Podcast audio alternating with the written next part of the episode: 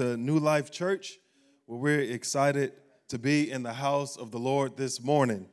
Man, yesterday was a great day, except if you were an L S U fan.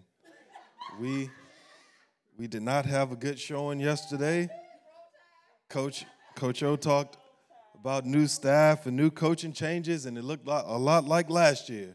So y'all be praying for your pastor that the spirit of heaviness comes up off of me. Sorrow may last for a night, but joy comes in the morning. It comes in the morning. I'm just joking. But no, but they did look pretty bad, though. But, uh, but man, I'm glad to be here with you guys this morning. We are in week six, week six of our Blueprints, Blueprint series, Building on Wisdom. And man, I can't believe it's been six weeks already. But uh, it's been a really good series. Last week, we talked about building on words. Are you building or burning with your words? So I hope you guys were able to practice your words this week and uh, that you gave a lot of building words this week, and that, that really blessed you. But this week, if you're taking notes, you're watching online, if you have the app, you can go there. All the all the, the notes are there as well. But the, today's message, we're going to focus on live long and prosper. Live long and prosper. I think that's Star Trek or Star Wars, one of them. I can't remember. Would you track? Track Star Trek. Star Trek. I don't I see. You know how much I know about Star Trek. Live long and prosper. Live long and prosper. You know that when God created humanity, He designed us. He created us to live forever. That was His original intent, was for us to live long, and not just live long, but live forever. God designed us to live forever, but we know that sin entered the world. The world became wicked. Humanity became wicked, and God says, you know what? I have to put an expiration date on humanity. No longer on earth will you guys be able to live forever because sin entered the land. And God's original intent for us to live forever or to live long, it began to change. And when it began to change, he had, he, but nothing ever takes God by surprise. He always knew what was going to happen. But when he came in, he said, you know what? I want my, I desire for you to live long and to prosper. He desires for each and every one of us. If once you were born on this earth, God desires each and every one of us to live long and prosper. It doesn't matter where you grew up. Doesn't matter what family. Doesn't matter what neighborhood. Doesn't matter what city, state, or continent. God desires for each and every human being that was born to live long and prosper. And in Proverbs chapter three, verse fifteen, it says, "Wisdom is more precious than rubies. Nothing you desire can compare with her. She offers you long life in her right hand and riches and honor in her left." So what does that mean? Live long and prosper. It's right there in the scripture. She offers long life in her right hand and riches and honor in her left. And I love stats. Stats are fascinating to me. So I looked up the average lifespan of an American. Can y'all guess the average lifespan of an American? That was close. It's seventy-seven years old. It actually dropped a year and a half last year in twenty twenty. So before twenty twenty, it was seventy-eight, but the lifespan dropped down a year to seventy-seven years. So if you reach past seventy-seven, you're a blessed person. You made it. You beat the odds. You're living long and prospering. They one hundred forty-two. Come on. But it's so many things that we could do in life to, to say, hey, I'm going to do this. I'm going to live long and prosper. Did you know in the word that says that if you honor your mother and father, that you will add years to your life? That's what the word says in Proverbs. It says you honor your mother and father, it will add years to your life. The word also says that in Proverbs chapter ten, verse twenty-seven, that if you fear God, it would add days to your life. It, that's what the word says. So if you honor your mother and father, it will add years to your life. If you fear the Lord, it will add years to your life. But it's another thing that will add years to your life as well. And that's common sense or wisdom. Wisdom will add years to your life. You say, Pastor, what do you mean by that? This is what I mean. If you eat Thanksgiving dinner every single day, if you eating Hart's chicken and baked macaroni and cheese and candy yams and and I don't know, just think of anything like those types of foods you could think, and you eat that every single day, wisdom would say when you get to a certain age, you're not going to live long. Not living long eating like that. But what is that? That's wisdom. Wisdom would say, hey, maybe I should change my diet if I want to live long. That's another way to live long is use wisdom, is we use wisdom. And this, this is what you, I want you to take note of this. You can write this down. You can put it in your memory bank if you want to. You can even put it on Facebook. Never try to compensate with faith what you lack in wisdom. Never try to compensate with faith what you lack in wisdom. Just like I just mentioned, you can't just eat all that stuff every single day and say, you know what, I'm going to pray that God gives me good health. No, you can't compensate in faith what you lack in wisdom. You can't eat like that and say, well, God is just going to heal my body. Yes, God can heal your body. But wisdom would say you'd have a better chance if you ate right than you looking for God for a miracle. You know, sometimes we believe in God for a miracle, but all we have to do is use wisdom and we'll get what we're believing for. Yeah. If we would just apply wisdom, just wisdom. Wisdom says, hey, what is the things that I can do? What can I control? My decisions. And don't worry, I'm not going to talk about health the whole time. That's not what this message is about. So you, you, could, you could breathe a little bit. I'm not going to talk about this the whole time. But the number one cause of death in America is heart disease. It's not accidents. It's not gun violence. It's not what it's heart disease, meaning that we don't use wisdom with how we exercise and how we when what we put in our bodies. But when you become uh, conscious and aware and use wisdom with how you use your body and care for your body, then you will add years to your life. You will live a longer life. You know, some people take better care of their cars than they do their bodies. Boy, they'll wax that car and wash it every single day. A little speck of dirt. I can't believe I got this dirt on my car. Let me go out there and wipe those rims down. And they, boy, they, they you never see their car dirty. It's immaculate. And they take more care, better care of their of their cars than they do their bodies. But we can't be like that. We have to use wisdom when it comes to our health and to our our everyday life. Amen. Another way that we expect faith to overcompensate for our lack of wisdom is in our finances. We spend more than we make, but then expect God to perform a miracle in our finances. Then we start rebuking the devourer, but you are the devourer. You're the one that's devouring your finances. You're the one out there in the shopping malls and online shopping all the time, and I don't know where my money went. I just got paid. How am I broke already? Because you're the devourer. You're devouring your finances. But you know what? Wisdom says maybe I should have a budget. You know, budget is not a bad word. Boy, you tell, say budget to some people, oh, I can't have no budget. That's for poor people. No, I guarantee you the people with the most money have a budget because they know exactly how much they have and how much they're willing to spend. It's a budget. It's a plan. But when you begin to put wisdom in your finances and you take an uh, evaluation of what you have, you'll realize that, hey, if I want to prosper, maybe I need to take inventory of what God has given me. I want to prosper. So if I want to prosper and live long in my health and in my finances, maybe there's some practical things that wisdom would teach us that, hey, maybe if I do these things what wisdom says, I can live long and I can prosper. Amen? Amen. Amen. Let's pray. Holy Spirit, we thank you for another opportunity to come in your presence. We thank you, Lord, that you're giving us Uh, just gems from heaven, wisdom from heaven, to have a long life, Lord God, and to prosper in every area. We honor you. We worship you today. In Jesus' name, amen. Amen. Amen. So today I'm going to boil down living long and prospering into two areas. I'm going to boil it down into two areas. The first area we're going to, and this is the first area we're going to focus on is the live long. So we're going to talk about the live long, and then at the end of the message, we'll talk about the prospering. But the first part, the first half is on live long. The first thing you need to know to live long or how to live long is this. You need to know, write this down, number one, the principle of rest. The principle of rest. Genesis chapter two, verse one. So the creation of heavens, of the heavens and earth, and everything in them was completed.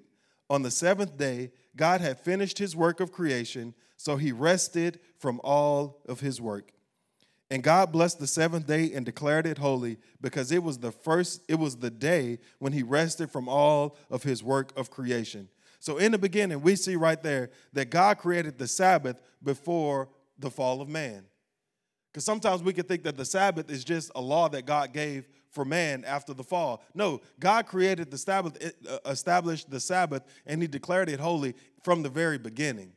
So that is a principle that God instituted from the beginning of time. He says, I worked for six days, on the seventh, I'm going to rest. You know, resting is good for your soul. It's good for your soul. So God created the Sabbath and he made it holy. Sometimes we don't interpret the Bible as wisdom. We interpret the Bible as law. We say, well, that's just being legalistic. In the Old Testament, that's a bunch of law. It's legal. We under the New Testament now. We don't we don't listen to the Old Testament per se, because there's some things in there that don't really apply to the, today's times. But the thing is, the Old Testament isn't all about the law. It's about the wisdom that God was trying to use when he was instructing his people. And there is wisdom when we apply God's principles and God's law to our daily lives, because it's all for our benefit. The word of God is for your benefit. It's not to beat you over the head. It's not to condemn you. The word of God is all for your benefit. And I would think that if God says that it's good to rest, that we should apply that principle of rest too. Amen? God is serious about rest. You know that heaven is all about rest. When you get to heaven, you know what you're going to do? Yes, you're going to worship, but you're also going to rest. What does it say? It says, come enter into your what? Enter into your rest. Come rest. Come rest. Heaven is all about rest. God desires that we enter into rest with him. The whole concept of the Sabbath is that we spend time with God. So when we rest, it's God saying, I want you to reflect. I want you to rest in me. I want you to rest in me. You know, the Holy Spirit is all about rest. When you receive the baptism of the Holy Spirit and the Holy Spirit comes inside of you, there's a peace that comes inside of you. And you know what that peace is? It's rest. It's a rest that comes over you. Boy, I can remember the day I got, literally, the day I got saved is the day I got filled with the baptism of the Holy Spirit. And I'm telling you, I was tired. I was weary. I was all those things. I was discouraged, depressed. But when I got filled with the baptism of the Holy Spirit, boy, there was a peace and rest that came over me that I said, what in the world is this? How in the world have I been living my life without this rest that I feel right now? And I could only do nothing but weep. I just began to weep because I could not believe that the peace that came over me from the Holy Spirit. But the Holy Spirit desires for each and every one of us to receive that peace that brings rest. He desires for all of us to rest. When God comes into your life, he gives us rest. In our world today, we we on the go, go, go, go, go. I got my schedule. I got I got this mapped out. I got to grind, grind, grind. I got to work, work, work. I got to do all these things. And we're so full of stress and anxiety that you the only reason you can make it through the day is because you drink ten cups of coffee. You know, I got to go to Starbucks and get my triple shot mocha, and uh, you have all these all these drinks, and you own all these things. I got to drink ten Cokes a day to, to give me some energy, and, and we all hyped up on caffeine just to get through the day because we're so busy, but we never take time to rest. You know, God says that his yoke is easy and his burden is light. What kind of yoke are you carrying? Is your yoke heavy because you've overwhelmed your schedule? Because you have no rest? You know, I just don't have enough time in the day. Well, it sounds like you need some rest. You know, overworking yourself is not a great way to live long. Overworking yourself and never resting is never a good way to live a long life. Because we're talking about long life right now. How do you live a long life? You rest. The principle of rest. You have to learn to take your time and just take some time out and rest. The funny thing about, man, there's a lot of things about the Bible that are funny. And some things that just scratch your head because there's certain situations you're like, I would love to be in that situation when it happened. One of those is when the uh, disciples and Jesus was on the boat and they were going through the sea and they were in the midst of a storm. And I can imagine them disciples freaking out. The boat is being tossed all about. The wind and the waves are crashing. And guess what? Jesus is over in the back of the boat, asleep. I'm talking about knocked out, sleep, drool coming out the side of his mouth. And they're fearing for their lives. And Jesus is over there taking a nap. And they're like, I'm pretty sure they're like, so y'all, who gonna wake him up? Because surely we're about to die, and he's over here asleep. But I'm Peter's like, man, you know what? I'm scared too. I don't know if we, we should touch him, because the last time he said we don't have enough faith, so I don't I don't really know what I don't really know what to do. And so they wake him up and and and he rebukes the waves and they stop. But what is that? Only God can give you a peace to sleep through a storm. Only God can give you a rest that can sleep in the midst of a storm. That's what I take out of that. That can only come from God. Only God will give you the ability to rest in the midst of a storm. You feel like my whole life is a storm. Well, only God can give you the rest that you need to get through the storm. He's the only source that could give you that rest. Nothing else will satisfy. Nothing else will give you the rest like God wants to give you. He wants you to rest. All he wants you to do is say, come to me and I will give you rest. Come to me, give me your heavy burdens, and I will give you what? Rest. How do you live long? You rest. You rest. You know, Paul was beaten. He was about to get beaten in prison. But you know what he was doing? He was singing praises to God, resting. Paul, now Paul, Peter was about to get beheaded, and he slept the whole night through. What is that? That's a rest. Now, I don't know if you somebody has you in jail, and you're like, you know, the next morning, we're going to behead you. You'll be up all night praying, Lord Jesus, I need you to come through. I need you to send some angels. I need you to move on my body. You'll be up all night praying and tarrying. Peter was in there asleep because he knew that I know my God is with me. I know that I'm going to rest. Even the odds are against me. It doesn't look like it's going to work out in my favor, but guess what? I have the rest of God. Think about the things that you walk through in life that you've walked through and you've overcome. It was only by the rest and the peace of, well, hopefully it was by the rest of God that got you through those situations. Because you could walk through some stuff and not have the rest of God and still be stressed out. It's like, ooh, I barely made it, but it sure is a lot easier when you have the rest of God on your life. The rest. Now, sometimes the problem with some of us is not the rest. It's laziness. You enjoy resting. Ooh, I love rest. Yes, Pastor, speak on that. Speak on that rest, because I'm going, I'm, it's, no, we need to break out. Of, I'm not talking about being lazy. I'm not talking about idleness. I'm talking about there's a rest from your work. You work hard, but you rest. Not laziness, but we're not going to, we're not talking about laziness. But you know, greed, pressure, and stress to work more always causes you to feel like you can't rest.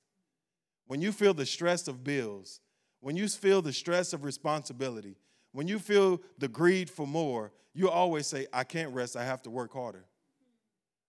That is not a recipe to live a long life. You need rest. That's the first principle. The first principle to live a long life is the principle of rest. The second principle, I talked about it a little bit, is the principle of the Sabbath. The principle of the Sabbath. God is serious about the Sabbath. This isn't an Old Testament law that we don't obey. It's the wisdom of God in obeying the Sabbath. The Sabbath is so important to God that he put it forth in the Ten Commandments. Now, sometimes you can run off all the Ten Commandments, but you'll forget that one of them is obeying the Sabbath. I want to read in Exodus chapter twenty this morning. Hope you guys online watching, you guys are following along. Exodus chapter twenty and verse eight. Remember to observe the Sabbath day by keeping it holy. You have six days each week for your ordinary work, but the seventh day is the Sabbath day for rest dedicated to the Lord your God. On that day, no one in your household may do any work. This includes you, your sons and daughters, your male and female servants, your livestock, and any foreigners living among you. For in six days the Lord made the heavens and earth, the sea and everything in them, but on the seventh day he rested. That is why the Lord blessed the Sabbath day, and he set it apart as holy. Not only is God serious about the Sabbath, but God uses the Sabbath as a witness. God uses the Sabbath as a witness. When it comes to the business world, in the business world, you can't have, you can't afford to take a day off, because a day that you're not open is a day you're not making money. I would like to present to you Chick-fil-A. I would like to present to you Chick-fil-A. It doesn't matter what city or what state that you visit. I have never not seen a line wrapped around a Chick-fil-A building. Never. And they're closed on what day? So they work for six and they observe the what? The Sabbath. And I don't think Chick-fil-A is hurting for any money. But I never see lines wrapped around Arby's. I've never seen lines wrapped around Arby's all day, every day. But Chick-fil-A, think about this. They have, excluding holidays, because that's that's extra days off, but just fifty-two Sundays or fifty-two days, they work less than any other restaurant. But still, they're at the top of the industry when it comes to fast food restaurants. They make more working fifty-two days less than some do working fifty-two more days. But just think about that. There's a principle, there's a blessing that comes when you observe the Sabbath. There's a principle and a blessing. And business people can't, how does Chick-fil-A do it? It's the blessing of the Lord. It's the, it's the blessing of the Lord. It defies logic. But logic doesn't compare to wisdom. Logic doesn't compare when it comes to the hand of God and the principles and the laws of God. And Chick-fil-A has figured something out that, hey, I'm going to observe the Sabbath. You know, Tamara and I, we observe the Sabbath on a Friday because uh, Sunday is, is a, considered a work day for us. So on Fridays is our Sabbath day where we don't do any work. We just focus on each other. We'll maybe if sometimes we just drink coffee at, ho- at home or we'll go out to lunch. It doesn't have to be anything fancy, but we just observe the Sabbath on a Friday where Friday we don't do any work and we take it serious. You know, I, I heard a story about Robert Morris. Y'all, y'all know Robert Morris, the pastor in uh, Dallas, Texas? One of the best pastors, one of the most blessed pastors there is. He said this, he observes his Sabbath. His Sabbath is on a Monday, I believe. And he knows his worker, his staff members know, do not call him, do not text him, do not email him on a Monday. Because he believes to his core that the Sabbath is a principle and a law that I will not break. I, that is a commandment from God that he takes serious and I was not, he will not break. And there was a situation where it was this uh, conference or something that they wanted him to speak. To, uh, they wanted his employees was like, I know, I know you don't want us to bother you on, on your on your Sabbath day, but we just want to ask you, hey, you've received this great opportunity, this great invitation to speak at this conference. We, are, are, are you interested? And he was nervous telling them this, and Robert Morris' reply was, well, do you want me to go out and commit murder too? His whole point was, I'm not breaking my Sabbath. Now, he was just joking, but his whole point was, I'm I'm not breaking my Sabbath. I'm not, you, so, you, so if I break this commandment, you want me to go break all the other ones too? That's what I might as well do. But the Sabbath was that serious to him that he was like, no, I'm not, I'm not breaking the Sabbath. You know what? I'm just going to turn off my phone to not be bothered. For some of you, that may be a good thing to do. You say, on my Sabbath day, I'm just going to turn off the phone. I'm not going to be bothered. I'm not going to be distracted. I'm just going to focus in on the Lord. But the Sabbath, God, the Sabbath is a witness. It's a witness. Another thing about the Sabbath, unobserved Sabbaths accumulate. Unobserved Sabbaths accumulate. We're talking about how to live long. The children of Israel didn't think God was serious about the Sabbath. He told them, I want you to, to take a day off of the week and on the first year of the seventh year to take a break. I want you to take a break from work in the land. Don't grow anything. I want the land to rest. And they didn't obey it. They didn't leave the ground alone. They start panicking what we're going to eat, what, how we're going to eat if we don't work for a year, all these things. So for four hundred ninety years, they disobeyed God. four hundred ninety years, they disobeyed God and didn't observe the Sabbath. And as a punishment, God told them the ground will lay dormant for seventy years and not produce anything because you have ignored the Sabbath. That was their punishment. For seventy years, the land lay dormant. So unaccumulated Sabbaths, they eventually catch up to you. If you don't honor the, and obey the Sabbath, you're going to pay for it later in your life. You're working so much, you're wearing yourself thin, that when you get to the end of your life or the latter, latter ends of your life, your health will deteriorate and your body will break down because you've been working so much because you never observed the Sabbath. It's a terrible thing to see. You got your retirement, but you can't enjoy the quality of life that you can because you didn't rest and you didn't observe the Sabbath. A break from your rest. It's good to rest. You know, some people, they brag about, I haven't taken a vacation in fifteen years. I just saw something. It was, uh, a, a, I think it was a, a something, a news reporter or an N F L reporter, something like that. He was bragging about, no, it was a coach. He said, I ha- In thirty years of coaching, I've only missed five days of practice.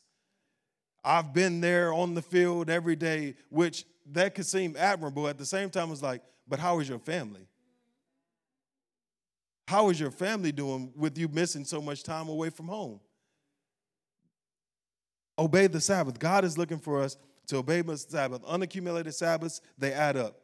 Another thing about the Sabbath, the Sabbath is for your benefit.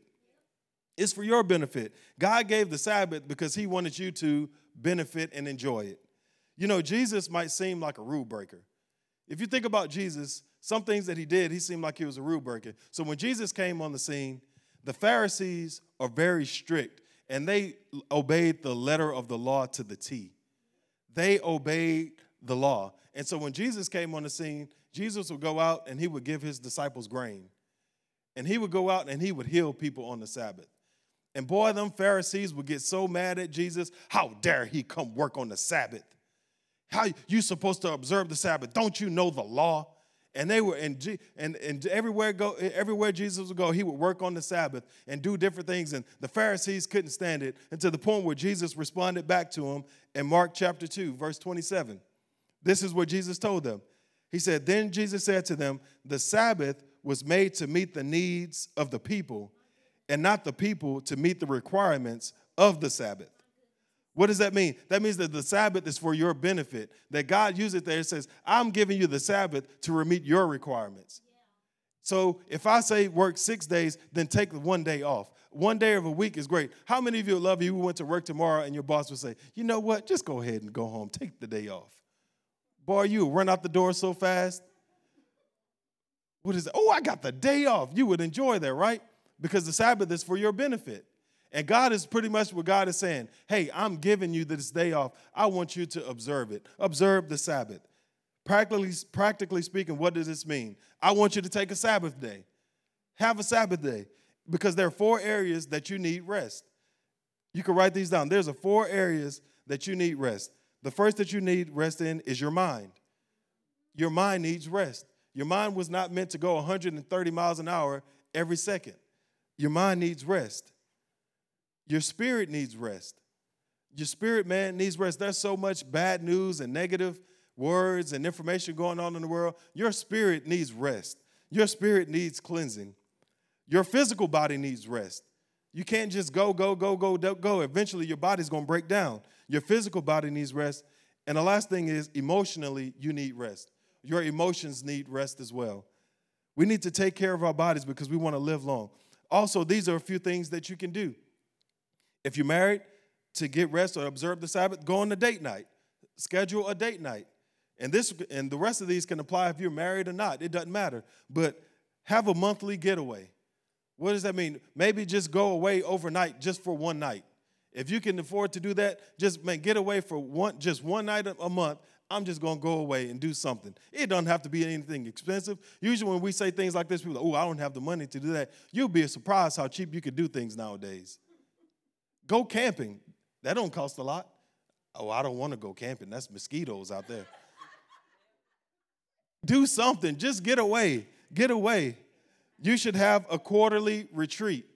Have a quarterly retreat. What is this? Just as have a every three months, just have a weekend getaway. Just get away for the weekend about every three months, just to rest, just to enjoy your Sabbath, just to get away and have a yearly vacation.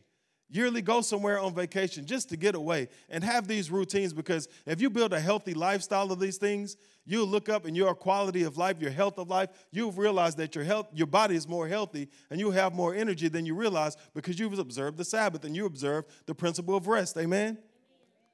So don't take pride in not taking vac- vacations. If your job offers you ten days of vacation, take all ten days of vacation. Don't say, oh, I have nine days left and they roll over. Well, don't let them roll over. Take all of them. They give them there for a reason. Use all your P T O. Don't, don't save any of it unless you have something big that you're saving up for. That's different. But if you can, take all of it. Amen? Amen. But all these things that I'm talking about, you have to plan and be intentional. They're never going to happen if you don't plan and you're intentional with these things. You have to plan and you be intentional. You know, tomorrow night after church today, we're going on a Sabbath. No, we really are. For a week, we're going away for a week to celebrate our wedding anniversary. We didn't get a chance to do it in um, in August, so we're going this week. So after church, I'm about finished in about two minutes. So I'm just joking. I'm just joking, no. But uh, but no, but we're getting away. We're going to observe. The, we're going to get away for a little bit and just to enjoy each other's company and just get away because everybody needs to rest. Amen? Amen. So that's the observe the principle of rest, observe the principle of the Sabbath. That's the live long part. This is the, the prosper part. This is how you prosper. The key to prospering can be summed up in one word, generosity. Generosity. You want to prosper in your finances, in your health, and everywhere. Generosity. It's generosity. God, the way that God looks at prospering is being how generous are you? How generous is your heart? How generous are you? That's how God measures prospering. You know how the world measures prospering? You got to work hard. The more hours you work, the more you grind, that's how you prosper. You got to work. God says, no, the more generous you are, the more you'll prosper. Totally different mindset. Totally different point of view. I think I'll take God's way. And I'm not saying that you shouldn't work hard. Please don't get what pastors say, I don't have to work hard. That's not what I'm saying. Work hard. Please work hard. Have a good work ethic. But what I'm saying is God's way is saying be generous. Be generous with everything that you do. Proverbs chapter three, verse nine. Honor the Lord with your wealth and with the best part of everything you produce. Then he will fill your barns with grain, and your vats will overflow with good wine. We say, I don't have vats, and I don't overflow with good wine. That means your finances. Put it there. That means your health. Fill in the blank. Whatever you need, it will overflow with good things if you give the Lord the best parts of everything that you produce. When you are generous, it shows that you're detached from material things. When you're generous, it shows that you're detached from material things. The more grip that you have on material things, the more stubborn and the more greedy your heart will become. You'll never want to part with anything because those material values, you'll hold on. I can't give away my clothes. Why? Mm-mm, mm-mm, those are my clothes. Those are my shoes. Those are my purses. Those, no, those, those are my fishing rods. I can't, no, no, those are my golf clubs. And you begin to hold on to those things, and your heart becomes stingy, and it becomes greedy. But the more that you detach from material things, it's just, I'm just going to give it all away. I'm just going, what is it? That's a generous heart. Tamara and I, the other day, we were watching Uh, uh, this show, and Martha Stewart, they showed Martha Stewart's home. Martha Stewart, she had a farm in New York. It was, a, I believe, one hundred fifty-six acres, and she had seven homes on her acre, on her farm. Not one, seven homes. Seven homes. Now, obviously, she has the money that she can afford all that, and if she's got the money to do it, hey, do what you want. But the point is, do you really need seven homes? And I'm not saying that she's not a generous person. I'm not trying to pick on her. But my point is you can get so wrapped up in material things that you always figure out, how can I spend my money on myself? How can I always spend my money on bigger and better? Because there's a if she's got a one hundred fifty-six acre property, I need to find a two hundred fifty acre uh, uh, farm somewhere to beat her. But that's how the, the world competes, and that's how the world thinks. They don't think generous like how can I give to others. It's what can I build for myself? How can I build my empire? Wherever your treasure is, there the desires of your hearts will be also. So if your treasure is material possessions, that's where your heart will be. If your if your your if if it's accumulating things, that's your treasure. That's where your heart will be as well. But generosity, it also does this. It, it shows that we can be a channel. When we're generous, it shows that we can be a channel. God is looking for someone he can trust to be generous and that he can give uh, you things so you can give it away. There's a lady in our church that when I was thinking, going through this message, I immediately thought about her. She is a channel that God uses to bless so many people around her. Everything that she gets, she uses away. How can I use this to bless other people? And you know what? God continues to bless her. Why? Because she's a channel that's open and says, God, I know my life is not my own. I'm using my life as a channel to bless others. And when you begin to become generous, God is looking to and fro. He's like, who is who can I use as a channel? Because I know if I give it to you, I know they're going to bless other people. So I'm going to give more to you because you're going to be a channel that I can use. But the more you close yourself out and you hoard what God has given you, then God says, I can't use you as a channel because you're just going to keep it for yourself. But I'm blessing you so you can be a blessing to others. That's generosity. That's the heart of generosity, saying, whatever I have, I want to use it to bless others. Well, I don't have a lot. It doesn't matter. Whatever you have, whatever you have, you say, I'm going to use this, what God has given me, to be a blessing to others. Because God is looking at your heart, not necessarily what you're giving. He's looking at your heart behind what you give. And if you give the best of what you have, then God says, that's a generous person. That's a channel I can use. God is looking for a channel. Also, when we're generous, it shows that we're children of God. It shows we're children of God. When we're generous, it shows we belong to God. God is a generous God. I want to ask you a serious question. When's the last time you received a bill from God for sunshine? When did you go to the mailbox and God said, hey, this is the bill for the sunshine for the month? When did God say, hey, I want to give you a bill for the clouds in the sky and the rain that falls down that waters your grass? God is a generous God. And I know that's funny, but he also gave his son. He also gave the most precious thing that he gave, had, he, he had in his possession. He said, I'm going to give my son to you because I'm a generous God. He's a generous God. And when we're generous, it shows that we belong to our Father, God in heaven. God is serious about the principle of generosity and the principle of the first. God wants to be first in your life. He wants to be first in everything. So in order to, be, to prosper and to, and to be generous, God is saying, I want the first, I want the best of everything that you have. Meaning that I want the best of your mind. I want to be first in your thoughts. I want to be first in your heart. I want to be first in your time. I want to be first in your relationships. I want to be first in everything you do. I want to be first because God is all about the principle of the first. And when he goes back and when he looks at, I want to be first in your finances. I want to be first in everything that you do. So in every area of life, pretty much God is saying, I want to be first. And when we don't, what we're doing is that anything in our lives that God is not first is idolatry, meaning that we're putting that thing before God, which is a sin. We know that. But God is saying, I want to be first. I want to be first. And God established this principle of the first in Genesis chapter four. Genesis chapter four. I'm coming to a close. When it was time for the harvest, Cain presented some of his crops as a gift to the Lord. Abel also brought a gift, the best portions of the firstborn lambs from his flock. The Lord accepted Abel and his gift, but he did not, he did not accept Cain and his gift. This made Cain very angry, and he looked dejected. Cain bought any old gift to God. Well, God said, I want an offering. He just bought him any old thing. But Abel said, I'm going to give God my best. I'm going to give him my first fruits, the best of my produce. I'm going to give him the best of what I've had. And Abel was pleasing and acceptable to God. But notice when Cain just gave God any old thing and God didn't accept it, he became angry. And we know that he eventually killed his brother. But what it does is when we don't give God our best, we expect God to give us our best, and when he doesn't, we get angry. But when you give God your best, and you're generous, and you give God the first fruit, God says, I'm pleased with your offering, and I'm going to give you even more. Build your life on the Sabbath, on rest, and on generosity. That's what wisdom says. You want to build your life? Build it on the rest, on the principle of the rest. Build it on the principle of the Sabbath, and build it on generosity.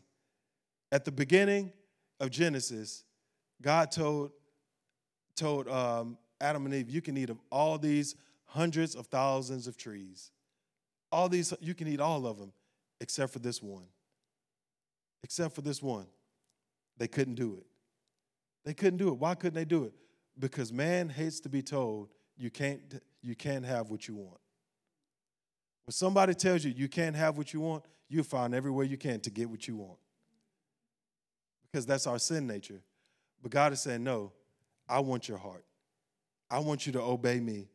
I want you to, to, to be first in my life. And what God was trying to do was he was just trying to establish his authority and his lordship in their lives. Because if you can obey this principle by not eating this one, then it shows that you respect my authority and that I'm truly Lord over your life because you're obeying my commands. And God is saying the same thing. I want to be first in your life. I want to be first in everything you do.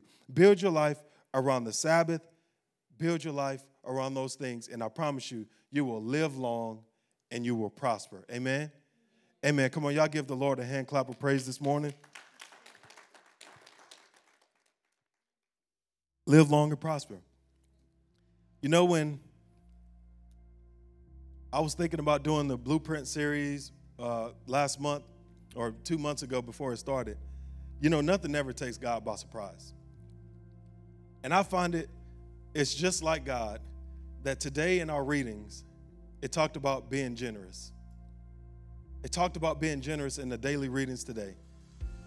Today, what we talk about, the key to prosperity is what? Being generous. And we know what happened this past week in Louisiana. Hurricane Ida happened.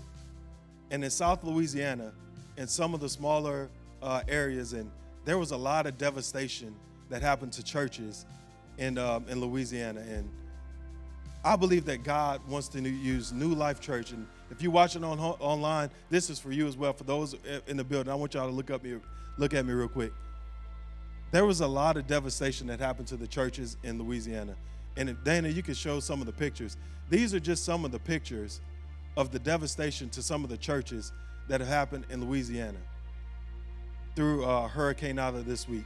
And I believe that God wants to use us to be generous in what we give and our first fruits to be a blessing to those in need. And like I said, I, I didn't set this up. I didn't say, hey, this is a, how was I supposed to know Hurricane Ida was going to happen this week? There's no way, but this is just like God to say, I want to put to practice what you preach. And Tamara night, we have prepared an offering, a special offering that we want to give to donate to the churches in Hurricane Ida that have been affected by that. Our home church back in Baton Rouge, uh, Bethany Church, they are on the ground running. They've been mobilizing teams. They've been feeding churches, been feeding people in New Orleans, Houma, and the surrounding areas. And they uh, have been uh, taking up funds and distributing funds to all those churches that have been devastated in the area. So today, what I want to do, even for everyone in the building, you received a green envelope. What I'm asking you to do is open up your heart and be generous today. We want to be a blessing to those that right now they need a blessing. And this is this is separate from the tithe. Give your tithe. Your tithe and the offering, that's different. This is not your tithe and offering. This is above the tithe, meaning that this is an addition to. So yes, give your tithe and offering, but out of the generosity of your heart, say, hey, I'm going to give a little bit extra because I want to be a blessing to those. That's what the green envelopes is for. That's why you receive the green envelopes today. So one hundred percent everything that you give in those green envelopes today in the building is going straight to benefit those churches in Louisiana. And if you're watching online, and if you go to New Life or you don't, you can also be a part of this and be a blessing as well. If you go to our website and you click on the link to give, there's a tab there that says Hurricane Relief. Everything that you give and that will go one hundred percent to the churches in South Louisiana that have been affected. Or you could download the app. You could go to our app and click on the Hurricane Relief tab as well. one hundred percent of the proceeds that you give are going straight to the, uh, the uh, churches that were affected in Louisiana. I want to read this verse in Proverbs chapter nineteen, verse seventeen. It says, if you help the poor, you are lending to the Lord, and he will repay you. That's what the word says. If you help the poor, you are lending to the Lord, and he will repay you. This is good ground you're sowing to. This is good seed you're sowing into. And I believe that the, the offering that we take up for this church, for those churches that have been affected, that we won't see the full ramifications to that until we get to heaven. Because I can't wait to see when these churches get rebuilt and the lives that's going to be changed and the, the lives that's going to be saved. And the, when we get to heaven, they say, you gave that time to help rebuild our church. As a result of that church being rebuilt, I was invited and I gave my heart to the Lord. That's going to reward you're going to receive here on earth and in heaven as well. And I just want to just take some time and I just want to pray.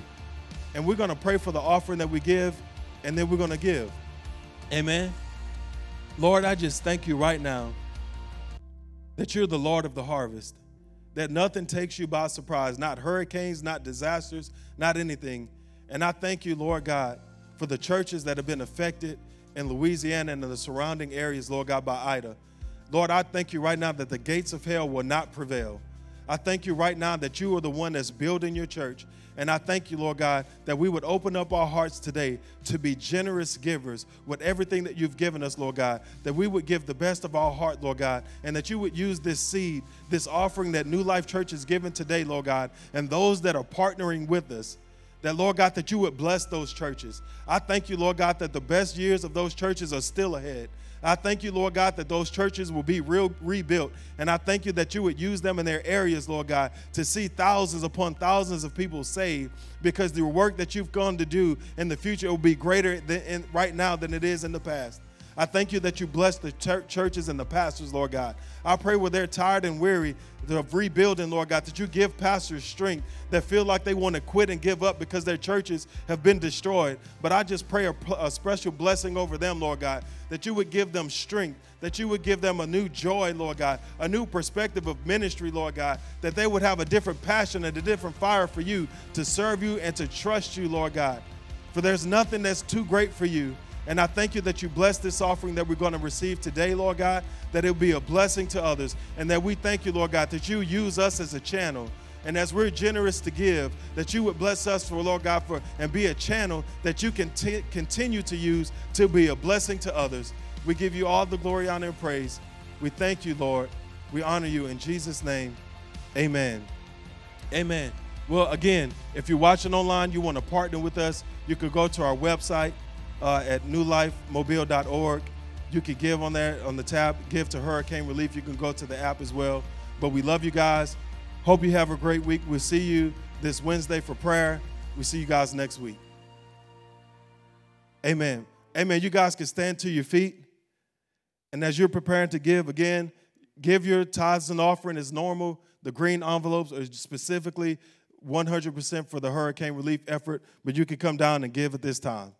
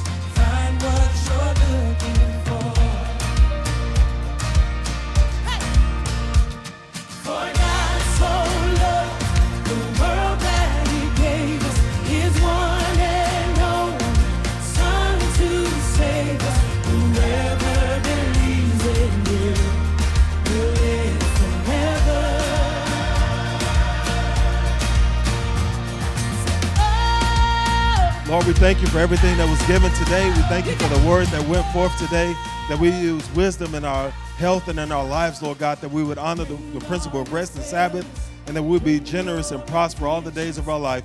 Bless each and every person here, Lord God. Bless them as they go. Protect them and keep them safe. In Jesus' name, amen. Amen. Also, we want to invite you guys out to prayer this Wednesday. We're going to have a time of soaking in prayer. It's going to be great, but we'll see you guys Wednesday. Y'all have a great week.